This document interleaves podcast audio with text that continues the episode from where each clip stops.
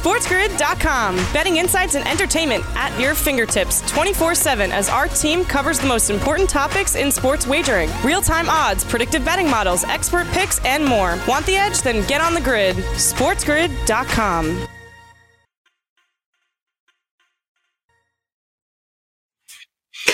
It's one o'clock here on the East and 10 o'clock on the West, wherever you're watching or listening to us here on Sports Grid on Fantasy Sports Today. We are your channel 24 hours a day for wagering advice, fantasy advice, and a little bit of pop culture advice as well. In fact, coming up a little bit later in fantasy or reality, we're going to dive into that. But, you know, Joe, it's interesting that we talked about this last week on the show. It is now official. The Fresh Prince of Bel Air is actually getting its own reunion show, and it's going to be on HBO hmm. and unscripted. So instead of a new show with the Fresh Prince of Bel Air, they're actually bringing back the old cast to do a reunion show. So I'm looking forward to that. Now the question is, which Aunt Viv will it be? Will it be original Aunt Viv or both mm, Aunt Vivs? Yeah. that would be the whole weird thing. I know there was a falling out there with the OG Aunt Viv. I don't know. I also see that everybody now is starting to finally watch Cobra Kai. Uh, welcome everybody. I know a lot of people didn't go get the YouTube red just to watch it. Now it's on Netflix, and everyone's like, "Oh, Cobra Kai so good." No kidding. Where you been for two years? Cobra Kai. That's amazing. Oh, yeah. Amazing guilty pleasure television. And Johnny is the good guy, and it is amazing. It's so much fun. You feel a little dirty for watching it, but at the same time, it's a great watch, man. That's so good. So much. Is it fun. two seasons or just one? Two seasons, and the third season's coming out, but they're short. They're like 22 minute episodes, so you can like just in an hour you can end up watching three of them and just okay. kind of I'm, I'm gonna, I'm gonna, great. I'm gonna put that on my my my high up list to watch as soon as uh as soon as I can. Uh, but let's start off today because if you thought that you didn't have enough sports on your schedule, think again. You got another one. The U.S. Open is back, and Serena Williams and Andy Murray will go at it today. Not against each other, of course, but they will be both on the court.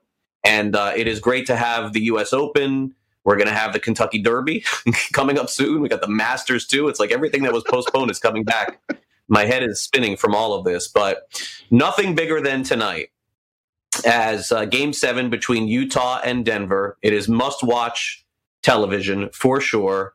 As uh, as Murray and Mitchell will go head to head, these guys are basically putting up 50 points every game or 40 at the very least every game against each other.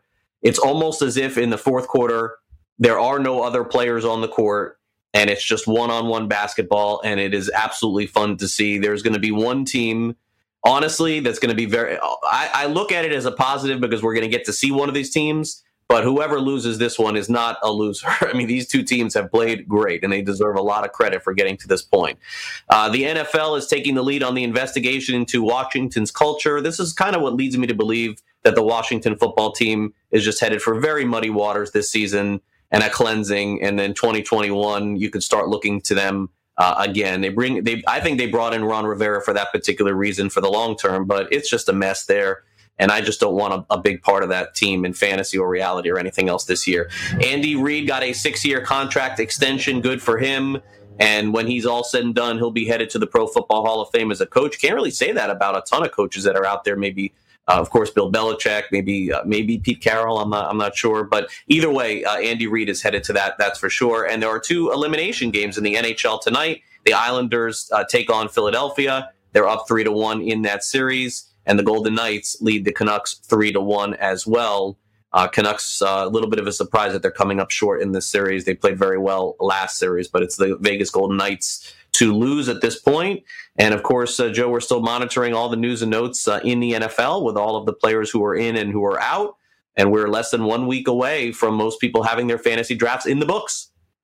Yeah, absolutely. We are in draft season right now, and we're going to get you prepared in this hour. Uh, also, I just want to give a shout out for Andy Reid too. That is so great to extend his contract like that. I mean, to me, Andy Reid has been a Hall of Fame caliber football coach. He just didn't have that last jewel, that championship, and he got it last year. And I was a college student in Philadelphia when he first got that job, and I had to watch. This was, you know, before he had a lot more opportunity to watch all the different games, before Red Zone Channel was really a thing and everything else.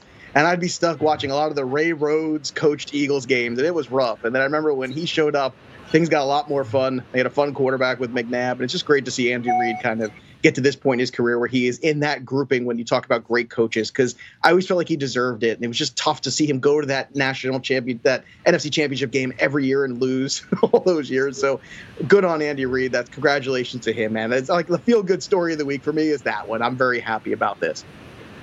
Right. Okay. Well, listen, I, am in agreement with you. I think he deserves to be in there, and I think that winning the Super Bowl definitely put him over the top as we welcome in our radio audience. Now, I feel like, in terms of knowledge, for both baseball and football. Those are my predominant sports. But there are always going to be players, Joe, in fantasy baseball and fantasy football where I'm completely transparent on, and I'll say, I never heard of this guy. And I ain't to fake it. I'm just to tell you straight up, I've never heard of him. But I got to tell you, it is a scary proposition, Joe, to read this morning John Shipley, who covers the Jacksonville Jaguars on Twitter, to tell me that not only is Ryquell Armstrong uh, having a chance to play, but because he was not there and, and he is absent, and we really don't know uh, why he's been out for three weeks, but we're assuming it's COVID related, that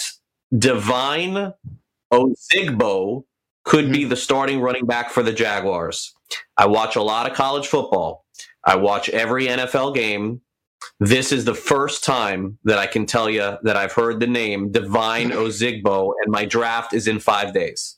That that uh, either I, I am not doing a good job, or this guy is coming out of absolute nowhere. One of the well, two. And, and I'm willing to say that I'm not doing a good job preparing, and I've been involved in baseball. and maybe that's the reason why.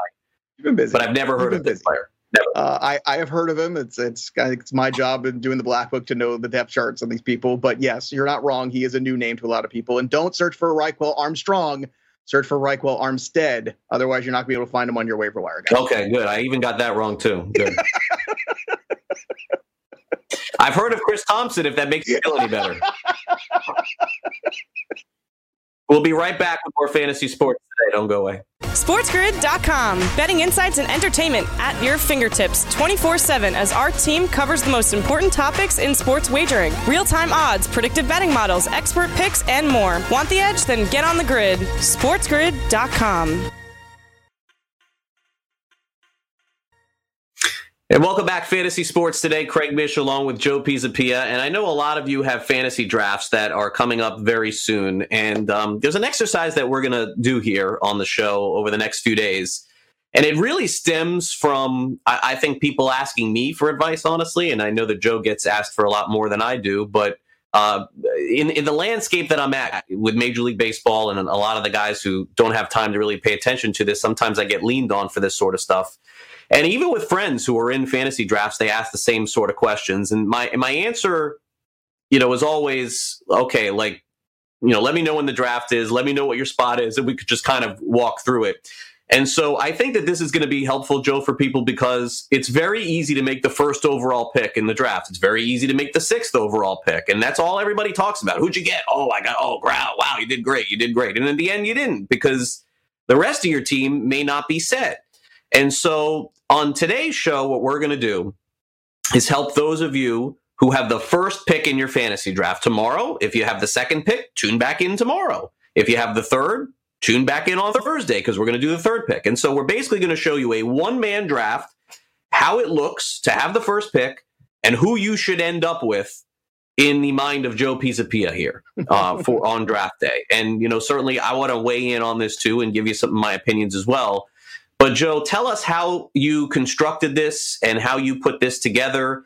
And basically, everyone knows first pick in the draft is going to be Christian McCaffrey, but how the other picks were derived. Yeah, and that's the thing. And what you want to do in every draft is be two things. You want to be prepared and flexible. If you are prepared and flexible, then you stand a good chance. Don't go into a draft thinking, oh, in round two, I'm going to get this uh, position or I'm going to get that. That is crazy. It's stupid. It doesn't help anybody. What you want to do in the first couple rounds is build core roster strength. And McCaffrey is very easy to do that. That's why this this draft graded out so highly is because when you start with Christian McCaffrey, it doesn't get much better than that, obviously. So he's already going to be top of the board. Whatever, that's fine. That's a given. It's after that that it matters. Now, what's interesting about this one, right before it came back to me, Mahomes and Lamar Jackson went back to back, and then it came back to me, and Aaron Jones somehow fell. Now, the temptation to take the quarterback in a single quarterback league is huge because the RPV, the relative position value of Mahomes and Lamar Jackson, those are two guys that are plus 20%. That means they're 20% better on average than the average fantasy league QB1. That's a huge advantage. However, at the same point in time, you only have to roster one of them, and there's plenty of other really good quarterbacks you can take. And that is a big temptation. Now, I will say this if you're in a very casual league, you can get away with it if you really do know the depth of the knowledge of pool in terms of running back. If you know where to take some shots later on and certain rookies, if you're that kind of player, then you can go ahead and take one of those quarterbacks if it makes it to you in that wraparound at the turn at 2 3. If you're not, if you're in a super competitive league, I would steer away from this and I would look to double up on running back early and often if you can, even in full point PPR, which is this draft right here that we're looking at. So I went with Aaron Jones as the second pick. And all of a sudden, what's funny about this is this is actually the number one and number two PPR running backs from last year in terms of finish. Now, what was the variance between them? In relative position value, Christian McCaffrey was a plus 62%. He was 62% better in 10 years of the Black Book. I've never seen a number that high. That's how much better Christian McCaffrey was than everybody else at RB1. The second was Aaron Jones, who was just a plus nine. It went from 62 to nine but the thing is, you're getting obviously the number one productivity at running back one with Christian McCaffrey. And then you're getting another RB1, which is going to boost you above other teams at RB2. So right off the bat, now we're more productive in two spots. Then you grab a wide receiver one in Kenny Golladay, who's right there in the fantasy league average of, of wide receiver ones. Obviously, the clear number one, no problems there. Then I feel really good about running back, but I wanted to feel even better about running back. So I will take a little risk here with James Conner. He's absolutely risk but he's far less risk as my RB3, far less risk as my flex running back that I could always back up later on. Because if this guy performs like he did two years ago and actually stays healthy enough for even 13 or 14 games, my goodness, this is going to be a tough team. Then I back it up right away with uh, DJ Chark in the back to back picks here. I like being at the turn, Craig, because I like being able to target my guys, take my two, and then let the draft run and come back to me. I think the middle of the draft is always difficult, and I know next week we'll get more into that. But so far, those are the first five picks of this draft. Okay, now now again, uh, look, I, I, think in theory, in my opinion, um, you know, certainly you could speak to this more than me, but looking at it, I'm very satisfied with these first five picks in the draft. But here is where it would come into question with me how it operated from picks six through 10. And I want to go through that here for a second because you've established here your two running backs, your flex in Conner, and your first two wide receivers. And also with the sixth pick in the with with your sixth uh, selection, you take Dak Prescott, which is certainly acceptable. But I circled this one here on Kareem Hunt because I know you're a fan of Kareem Hunt, Joe. But why go running back and take your fourth running back, a guy who can't play for you, uh, before taking uh, a third uh, wide receiver here? Because certainly you could still, if you're playing in this league, you could play uh, Golladay, you could play Chark and then you could play Conner as your flex, but something would have to happen for you to play Hunt as well. Is it just a matter of getting the best player on the board, the best flex option? Uh, because yeah. you're going to be clearly thinner at wide receiver than any other position after this is up. You are, and the, it's a great question. In fact, that's the most important question to ask about the strategy here in these next two picks. And the answer is twofold. Number one, you can never have enough running backs ever Number That's two, mm-hmm. you can also not circle Kareem Hunt as a guy that he's one of the few guys that if the guy who plays with him and Nick Chubb gets hurt, all of a sudden this guy becomes a true RB1 and he would bump Conner out of that spot or be huge potential trade bait to bring me back something else. Okay, so there's so many upsides. He mm-hmm. was also best player on the board, and there was not a lot of guys who were moving the needle wide receiver three. My plan was to then, as you could see, double up then on the way back. But some of the names basically were the same names in the same Anthony Miller category, this Preston Williams category. So it was more like, all right, you know right. what I'm going to do? I'm just going to play matchup at wide receiver three. I'm going to take the best players I can, create core roster strength, be great somewhere. That's Black Book 101. And I'm great at running back on this team.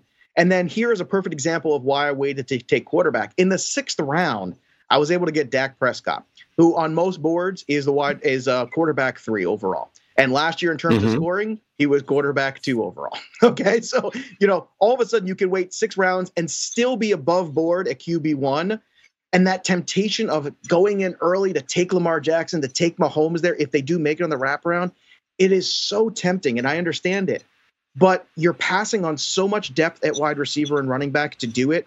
And I don't think it's a good trade off. I really don't in the single quarterback league. Superflex, forget it. Those guys are going in the first round anyway, so it's not even an issue. But it's these single quarterback leagues where that temptation's so great, and we've seen it in years past with Aaron Rodgers. We've seen it with Andrew Luck. We've seen it with some of the big time quarterbacks having big time seasons, and the next year they go as early as the second or third round on that wraparound. And the temptation is great, but you have to kind of fight it. Uh, I would say that Kareem Hunt, all of a sudden, like I said, Conner's a guy that I feel good, not great about. Same thing with Hunt. I want one of those guys to be super productive. And if I my uh, my strength in roster is coming from the running back position, I also have to be aware that the uh, possibility for injury at the running back position is much higher. So I have to back that up and understand the construction of my roster. Anthony Miller, Preston Williams, and then Marlon Mack again taking another guy that I think can be useful, maybe not to my team, but to another team potentially was the best player on the board who I think early on is going to be good enough, maybe can gain a little draft capital, a little trade capital at some point as well. And then later on, I was able to get Allen Lazard with the 11th pick. And if he is the number two in Green Bay finally, and there is an established wide receiver two there behind Davante Adams, mm-hmm. that could be a real steal. And that could certainly help offset Williams Miller. And like I said, the, I think the, the trick is to play matchups there with this kind of a roster at wide receiver three because there wasn't that guy that moved the needle Whereas Kareem Hunt was a potential game changer, a potential league winner if things broke right, or just a really good contributor if he was just in the current scenario he is right now. Right. And, and, look, you have to like a player a lot. I'm guessing when you draft from the two hole tomorrow, you may end up with Kareem Hunt again, and, and, we'll talk about that tomorrow too. That's fine. It is shocking to me to see Marlon Mack in the tenth round available. That that should I, I don't think that that should be the it's case. It's happening everywhere. Um, I happen in. A, I, I mean that is this shocking. Yeah, that is that is shocking to count. Everybody loves the uh, shiny new rookie. toy, Craig. That's what they love. Yeah, no, I mean Marlon Mack was a good running back for the Colts, and and look, he may have to split at some point. Again, I'm trying to win the first six, seven games. I'll worry about ten through fifteen afterward. Just get me to the playoffs. That's that's very surprising to see him going that late for me in fantasy drafts. Okay, uh, we'll do the second pick overall tomorrow. Uh, coming up next, we'll take a look at the fantasy assets in the AFC North. So make sure you stay tuned to us here on Sports Grid. This is Fantasy Sports Today. Craig Mish and Joe Pisapia, and we're back in just two minutes, so stay on the grid. SportsGrid.com. Betting insights and entertainment at your fingertips 24 7 as our team covers the most important topics in sports wagering real time odds, predictive betting models, expert picks, and more. Want the edge? Then get on the grid. SportsGrid.com. All right, thanks very much, Chris, and welcome back. This is FST here with you on Sports Grid, and we're diving very much into the fantasy football season, which is going to begin for all of us coming up next Thursday. Joe, how many more uh, drafts do you have left? What are, what are you looking at? uh, let's see. I have one, two. I have one big one tomorrow, which is my OG Roto Football League, which is IDP also, which is super fun, where you're trying to win categories. And I don't like Roto Baseball but I love roto football, and I think it takes. Uh, I think people would love it if they exposed themselves to it, gave it a shot. But I've got, uh, I think, four big ones, and then one more uh, slow draft left. So I think I got five more left here. All right. Well, five to go. I have two, and hopefully no more. okay, let's uh, let, let, let's take a look at the AFC North and and dive into the fantasy assets on each team, and we'll start off with the Baltimore Ravens today here on the show, which I think that a lot of people are certainly interested in. Of course, you have Lamar Jackson, the MVP of the league last year. Mark Ingram is back at running back, although J.K. Dobbins is now in the fold from Ohio State. You have Marquise Brown, Hollywood Brown going into his second year. Boy, did he have a great debut last year. Uh, you have Boykin, and of course, you have uh, Snead, who's back for yet another season. Wow, great career Snead has carved out, by the way, playing in the NFL this long. And Mark Andrews, who is one of Jackson's favorite targets, is back at tight end and really no one backing him up in particular this year of any note. So Andrews, if he's healthy, is going to have another big season there. Uh, Joe, how do you look at the Ravens this season? And I and I think most people are interested how the running back situation could end up shaking out. Uh, Baltimore has had different players through the years who have come in and done a good job for them, for sure. Gus Edwards has played at different times, and Justice Hill has played at different times for them. And now it could be Dobbins getting either the primary or secondary carries for them. Yeah, it's been about three or four years now where people were trying to basically uh, throw away Mark Ingram, and I am not going to do it. I'm just not going to do it. And yeah, maybe Dobbins at some point does start to eat in a little bit the carries, but like you're saying, it's about getting off to a good start. And if you watch the games last year, you saw Mark Ingram there in the huddle with Lamar Jackson, the constant communication. You saw him helping him read defenses. You saw them then on the bench together talking to each other. They were basically like peas and carrots, man. And that is important. And unfortunately, for those fantasy nerds out there that want to make the next guy always happen, real football is happening while you're trying to do that. And when real football is happening, Mark Ingram is out there getting carries, getting touchdowns in a very run heavy attack. So, yes, there's some risk there with Mark Ingram, but at the same time, for the first half of the season at least, and that gives you time to get somebody else eventually on that roster, take over maybe. But for the first half of the season, I don't see Mark Ingram giving up all these carries to somebody else. I just don't see it happening. And the reason why is because it hasn't happened yet. It hasn't happened with the Saints, and it didn't happen here with the Baltimore Ravens. And everyone's always trying to replace the guy, and every year he's productive. The biggest question I get probably is about Lamar Jackson. When do I take him? How soon do I take him? And I continue to say in that single quarterback format, if you can get him in the third round, great. If you're in a casual 10 team league, I would actually reach for him in the second round. I think that's okay. And there, and a lot of people play those 10 team casual ESPN leagues and they're in there. You, it's okay because in a 10 team league, you can find a little bit more depth at running back. It's going to be more available. It's a supply and demand issue. Same thing with wide receiver. You can wait a little bit. You can actually be more aggressive on Lamar Jackson in a 10 team league than in a 12 team league. And conversely, in a 14 team league or more, I would be more aggressive on Lamar Jackson too because there's fewer guys that really separate from the herd. So it's that 12 team league where all of a sudden the numbers just don't jive enough to make a big enough jump where you're going too deep into the quarterback position, and all of a sudden we go deeper, all of a sudden Lamar Jackson's worth going for early. I would also keep a very close eye on Marquise Brown, a guy with a lot of talent, a lot of explosiveness, a lot of Tyreek Hill in him, so to speak. So if he is healthy this year, he had some really good games early in the season. Let's hope for a, a little bit of progression here in year two, but this is still going to be a very run heavy team. And Mark Andrews, a very solid tight end as well. Right where you're getting him as tight end four or three is right in that range, or even five. Sometimes he lasts to. I think that's a good spot for him. Yeah, and, and, and, look, the, the Ravens are a known quantity. Provided the quarterback is healthy, you pretty much know what you're getting from uh, from Baltimore. Now, the rest of the offenses in this division are very much in question because of injuries, because of effectiveness or even ineffectiveness. And in Pittsburgh, it is all about Ben Roethlisberger. We saw that last year. The two quarterbacks that Pittsburgh was rolling out there. I mean, those guys were backup quarterbacks in the NFL, and they should not have been starting. And yet, the Steelers still found a way to be 500, and they even did it somewhat without James Conner, also. But Conner is back. Benny Snell is certainly in the mix. Uh, Jaylen Samuels looks like a career backup at this point. There's nothing wrong with that. I just don't think that he's a starter ever at this stage in the NFL. Uh, wide receiver, there are some positive reports on Juju Smith Schuster as of late. We'll see if he can rebound after his disappointing year last year. Diontae Johnson is a very hot name this fantasy season. Uh, just like James Washington was last year. And now James Washington is not anymore, but he is the third wide receiver in Pittsburgh. And of course, Eric Ebron is now their tight end coming over from Indianapolis. And I would guess some red zone targets, Joe, will be his way. Although every time Ebron is on the ground, Joe, I feel like there's a chance he's not going to get up. That's always my concern with him. Uh, but the Steelers with, with Big Ben are going to be, I think, a very potent offense. And when I looked at their win total, honestly, in 2020, Joe, and I see them basically hovering around eight and a half wins, uh, I think Pittsburgh's got a shot to be really good this year. And I would expect them with Roethlisberger to get back to the playoffs with that defense, they have a shot to win this division. That's not a hot take. That's a reality. That defense was terrific last year, and they were put behind the eight ball significantly by the offense, putting them in terrible field position over and over and over again. And they responded every single time. Juju is my favorite guy to bounce back this year. I think it's just as easy as a healthy Ben Roethlisberger equals a very good Juju Smith Schuster. Uh, and I really like him moving back into the slot. I think he's more comfortable there, and I think that's going to be a good position for him.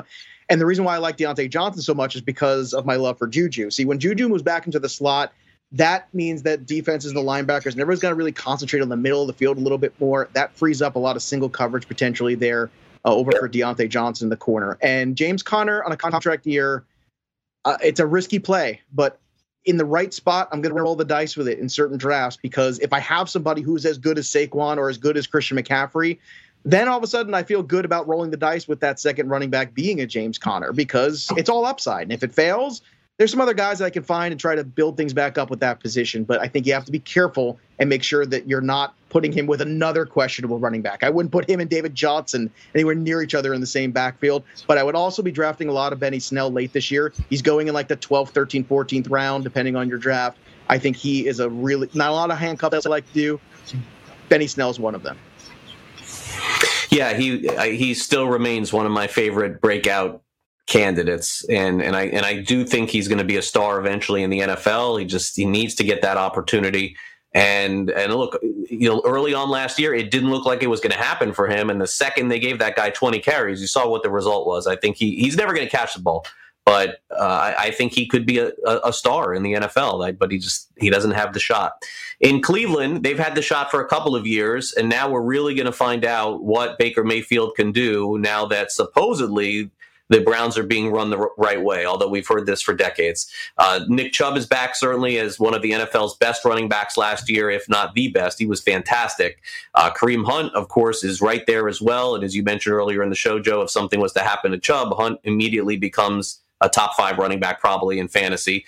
Odell Beckham Jr. wasn't sure if the season should be played, and, and I'm not sure about Beckham going into this year as well. We have Jarvis Landry and, of course, Higgins as well, and now Austin Hooper is the main addition, I would say, on the Cleveland offensive side of the ball. The Browns have just simply not had a, I would say, mid range option in terms of offense. And now it looks like they have one with Hooper. Yeah. And for those who are wondering, is there enough for Chubb and for Kareem Hunt? How could that be? I mean, last year, Alexander Mattison, as a rookie, had 100 carries for the Minnesota Vikings with Stefanski. So yeah, I mean, he could find a way to get everybody the football, and I think this really helps Baker Mayfield too. Takes pressure off him. Baker Mayfield is his own worst enemy. So if you can give him a really good running game and guys catching balls out of the backfield, it could really set up some nice play action for him, and that could be a huge win for Odell Beckham potentially and for Baker Mayfield. Mayfield is a QB two in Superflex, probably a decent one, especially if you have a really solid quarterback like a Matt Ryan or somebody like that as a QB one you can still take a shot on Baker Mayfield. It's a little scary. I would have a third guy on that roster in Superflex. But at the same time, love Kareem Hunt. Chubb is still going to eat. Don't worry. If it's not 1,500 yards this year, maybe it'll be 1,200. Oh, okay. The sky is falling 1,200 and dozen touchdowns. Oh, no. How will we ever survive? But Jarvis Landry, I think, is the better ROI here than Odell Beckham, depending on where you can get him. It seems like he is just a better, easier return. And of course, Austin Hooper, I think, will be a viable low end tight end one. Yeah, and, and, I think that Hooper could very well be even higher than that. It just depends on how Mayfield is. He's just the catalyst of this whole thing.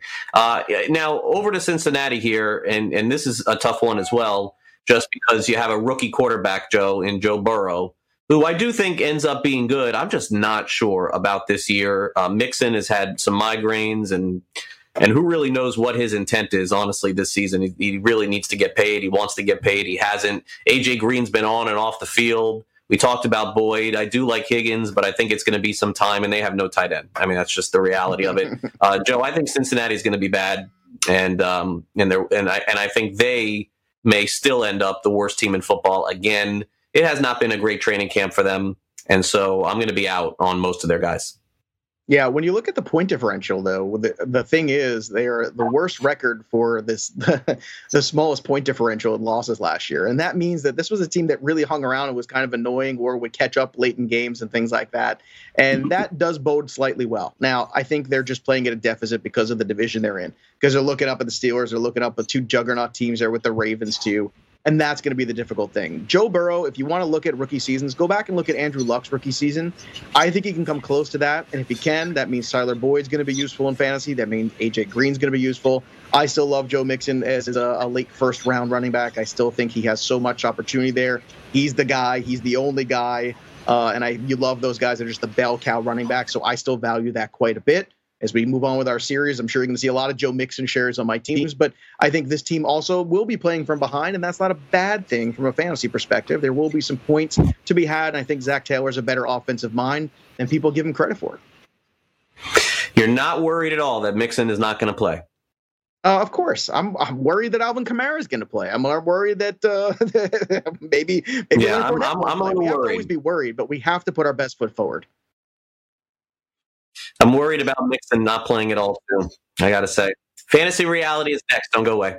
SportsGrid.com. Betting insights and entertainment at your fingertips 24 7 as our team covers the most important topics in sports wagering real time odds, predictive betting models, expert picks, and more. Want the edge? Then get on the grid. SportsGrid.com. It's Time for a little fantasy or reality as we get ready to close out this edition of Fantasy Sports today. Tomorrow we'll be back on the show with some more fantasy football discussion and preview. And of course, we'll close out the week with a little NASCAR, uh, also some fantasy baseball discussion. But primarily, we're moving a lot of our focus in over to fantasy football. And, and Joe, you mentioned you have still a handful of, of drafts left.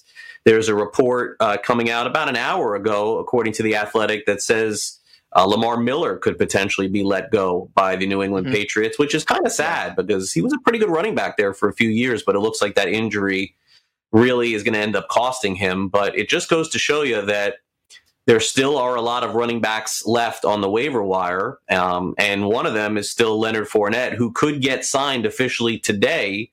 And Joe, I think by the time we come back on tomorrow's show, one or two things are going to happen. Either one, he's going to have a destination and we can dive into it, and start to get excited about the possibility.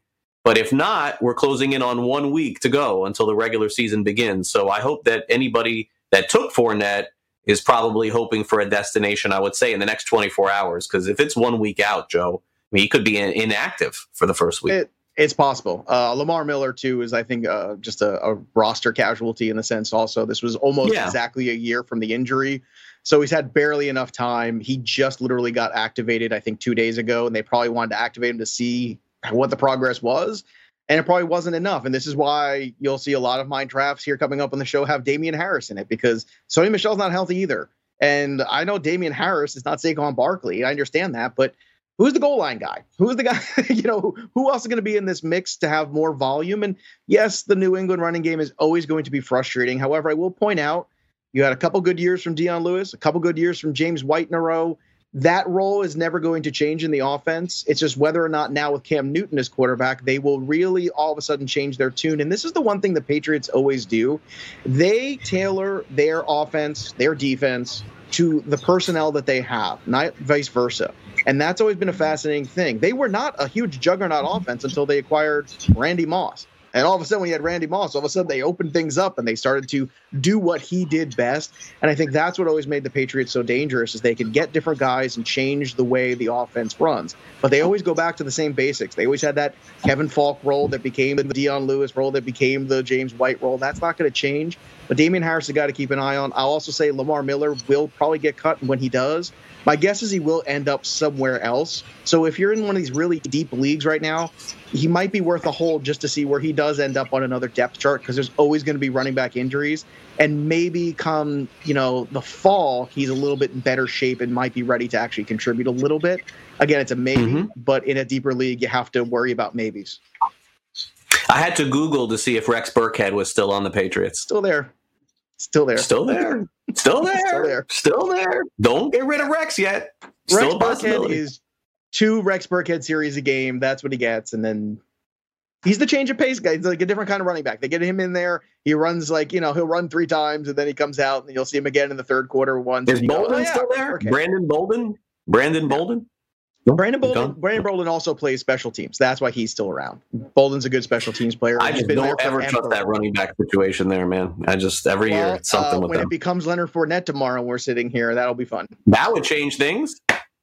I just, I just, I said it yesterday. It's Washington and New England. Those are the teams that make the most sense, unless a team like the Rams or somebody else is willing to make another corresponding roster move or get somebody else to defer money. The cap. Oh, I hope it's not the Rams. I have Akers. That would not be well, good. Well, there's a lot of there's a lot of that you know internet buzz or whatever that says he likes to go yeah, maybe it will buddy Jalen Ramsey yeah. in Los Angeles, and they could certainly use somebody right now. There's no doubt oh, about that. Course. But the problem is the Rams. Listen, that's a good spot for him. Look, they have to figure it out. If if he ends up there, it's because somebody else is restructuring a deal or somebody's getting cut.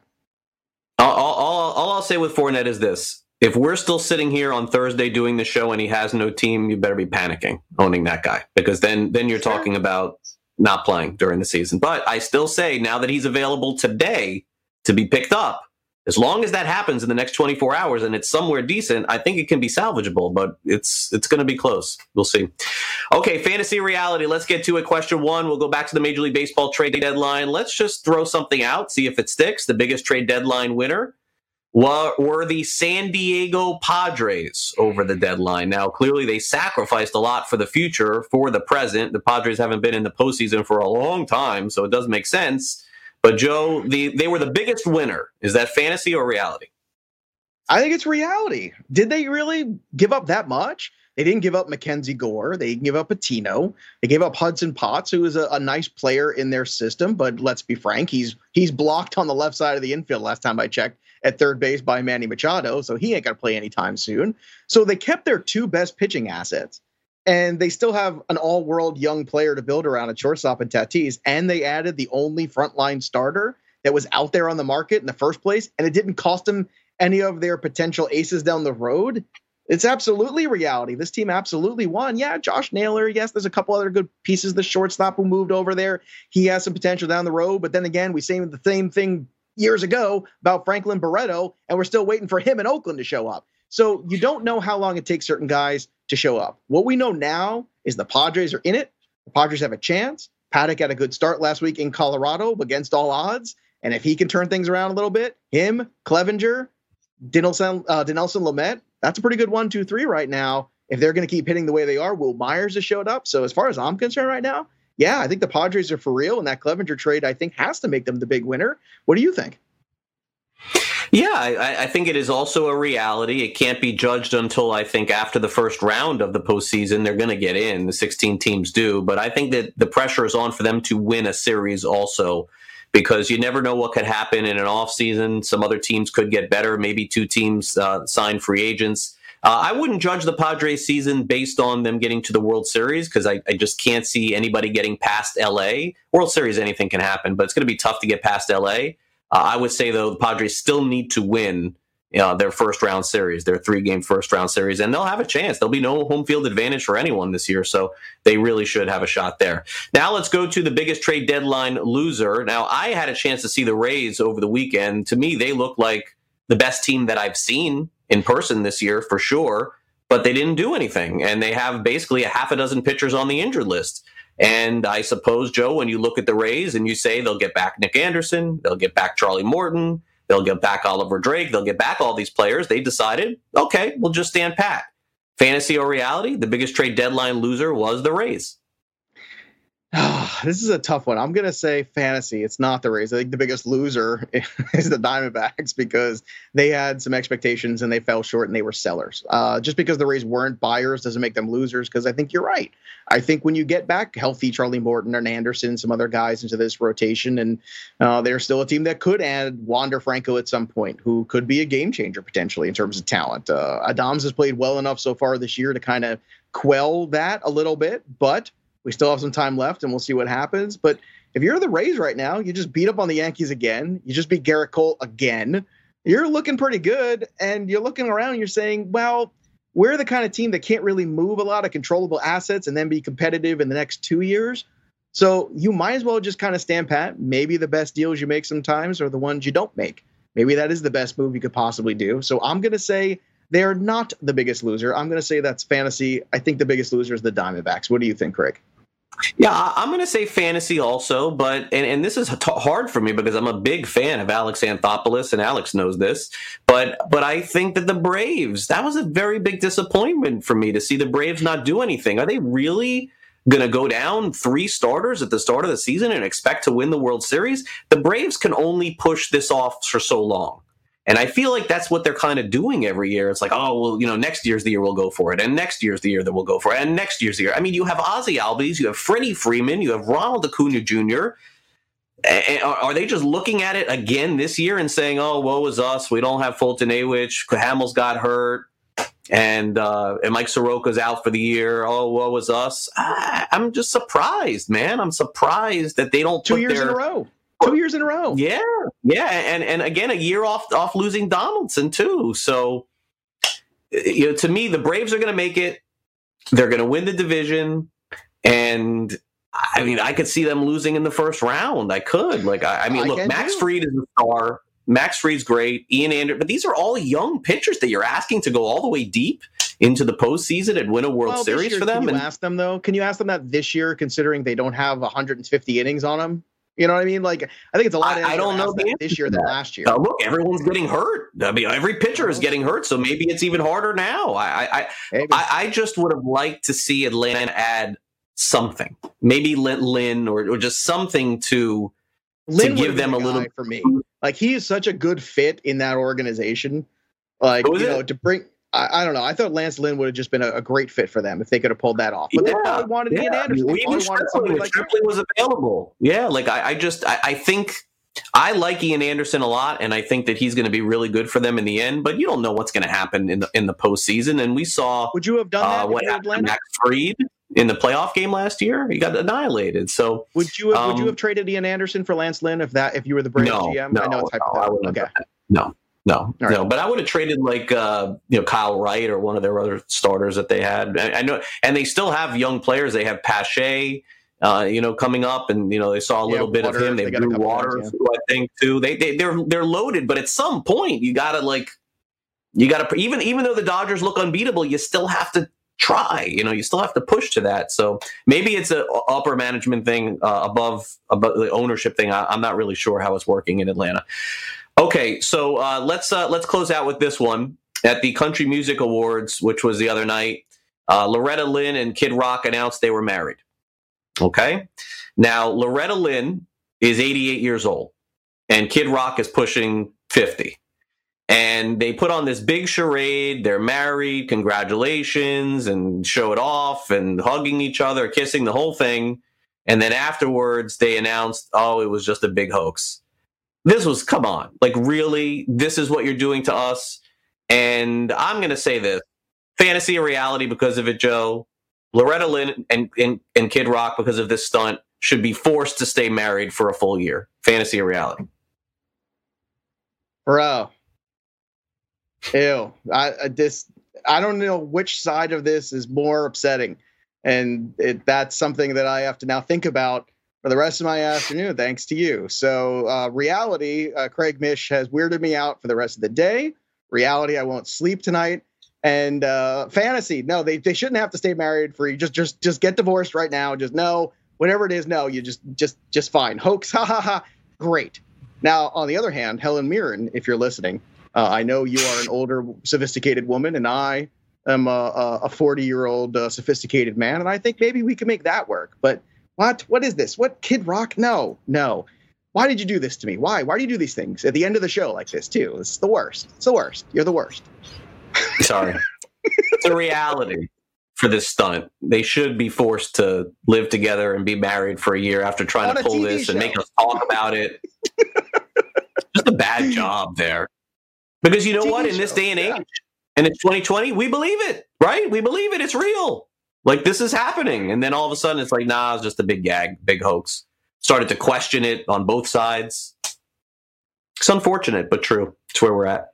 Okay, coming up next, we got the Sports Grid 60, and we're going to cap off our show today with a final thought there. Make sure you tune in to tomorrow's show as we take you through the second overall pick in your fantasy football draft. So, those of you who have the second pick, you tune in, you get the full list of everyone that you should be taking. If you missed earlier in the show, we did the first overall pick. Here's the good news all of our videos are on demand over at sportsgrid.com. If you like and subscribe to us, by the way, on YouTube, we certainly would appreciate it. Set your notifications to on. We'll send you the show every day, and we'll be right back. SportsGrid.com. Betting insights and entertainment at your fingertips 24 7 as our team covers the most important topics in sports wagering real time odds, predictive betting models, expert picks, and more. Want the edge? Then get on the grid. SportsGrid.com. As we close out our day here on Fantasy Sports today, just a quick note here before the Sports Grid 60. Rich Cimini on Twitter, who does a very good job covering the New York Jets, passes on this quick note. Breshad Perriman has missed over a week of practice with swelling in his knee. So, unfortunately for Jet fans, not the best of news to pass along to you at the end. You may want to bump down Perriman a little bit on your draft board. Let's turn it over to Joe Pisapia. He's got the Sports Grid 60. Joe? I'm sorry, Arizona Diamondback fans. I know you had expectations this year, but I think you got caught with your hand in the cookie jar. Look, you were sellers just a year ago of Paul Goldschmidt and Zack Greinke and and trying to turn the page and build things up from the bottom up again. And then you won 85 games because Ketel Marte had a great season. All of a sudden, a lot of fluky, fun things happened, and it was a great story. But you had to understand that the book was about rebuilding. That's what the story should have been. And then you went inside Madison Bumgarner to that big contract. Robbie Ray's tinkering with his windup. Everything goes and falls apart. And it's sad that you're sellers, but I can't say it's surprising. So hopefully you've learned the hard lesson, which is if you're going to rebuild, rebuild regardless of what the win total was a year ago. Yeah, and and I, I, think that's very well said. I don't know if that will be the case, but it is very well said. Uh, let me end here on uh, the Major League Baseball trade deadline, also that uh, that passed yesterday. I got to tell you, one of the most interesting things that happens uh, are all of the deals that actually don't happen on trade deadline day, and I got to tell you that uh, hosting shows and and doing everything that I do, fantasy. I mean, there is no really harder work that I do than trying to access and get this kind of information. And I know that a lot of the national writers and national insiders tend to take a lot of heat for being wrong and saying the wrong things. And trust me, I totally get it. I'm right there as well. But take this day to just remember they are doing something that you can't do. I mean, you as as a viewer out there can have an opinion. You cannot access inside information on any Major League Baseball team. It is something that is talent. It is something that's really hard to do. Give them a little break. Thanks again to Chris, Brett, and my co-host Joe Pisapia, also Danny Okers. I'm Craig Mish. Have a great day. See you. SportsGrid.com. Betting insights and entertainment at your fingertips 24 7 as our team covers the most important topics in sports wagering real time odds, predictive betting models, expert picks, and more. Want the edge? Then get on the grid. SportsGrid.com.